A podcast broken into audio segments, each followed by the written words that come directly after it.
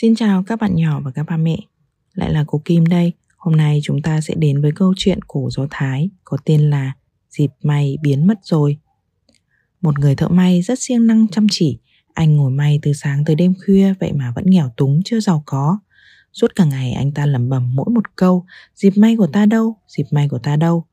Một hôm, nhà vua và quan tể tướng đóng giả làm dân thường đi qua hiệu may. Khi nghe anh ta lẩm bẩm những lời trên, họ bèn ghé vào hiệu may và nhờ anh ta may mấy bộ quần áo. Người thợ may đồng ý. Vài ngày sau, quần áo của họ đã được may xong. Quan tể tường đến tiệm may lấy quần áo và đem cho anh thợ may một con gà quay đựng trên khay. Nhưng viên tể tướng nọ không tiết lộ cho người thợ may biết trong bụng con gà quay là những đồng tiền vàng. Anh thợ may cảm ơn quan tể tướng và nói rằng khi nào đói anh ta sẽ ăn con gà.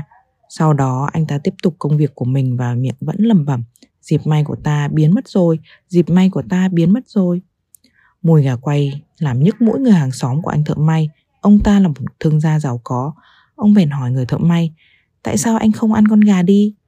Tôi chưa đói, dịp may của tôi biến mất rồi, dịp may của tôi biến mất rồi. Hãy cầm lấy con gà nếu anh thích, nhớ trả lại cho tôi cái khay.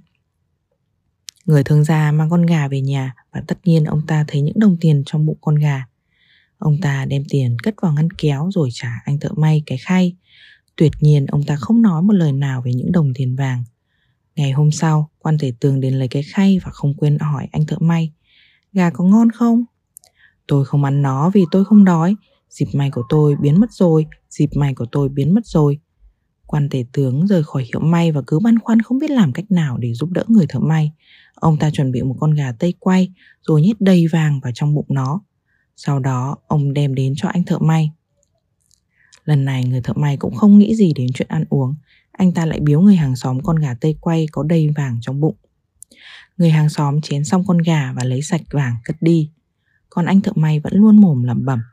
Dịp may của tôi biến mất rồi, dịp may của tôi biến mất rồi. Người hàng xóm đem trả khay cho anh thợ may. Ngày hôm sau, quan tể tướng đến lấy chiếc khay. Ông hỏi anh thợ may, anh có khỏe không? Anh có thích con gà tây quay ấy không? Tôi không ăn nó vì tôi không đói. Dịp may của tôi biến mất rồi, dịp may của tôi biến mất rồi. Quan tế tướng nhủ thầm, đúng là dịp may của anh ta biến mất rồi.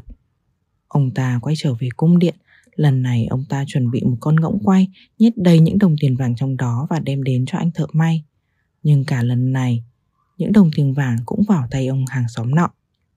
Ngày tối hôm đó, quan tể tường đến lấy lại cái khay, khi nhìn thấy ông ta, anh tơ may nói Tôi cảm ơn ông vì ông đã mang cho tôi những món ăn ngon. Ông hàng xóm giàu có của tôi vẫn nói rằng ông ấy rất thích những món quà của ông, nhất là con ngỗng quay mà sáng nay ông mang tới.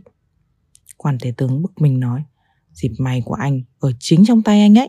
Trong bụng những con gà quay, gà tây quay, ngỗng quay có đầy những đồng tiền vàng.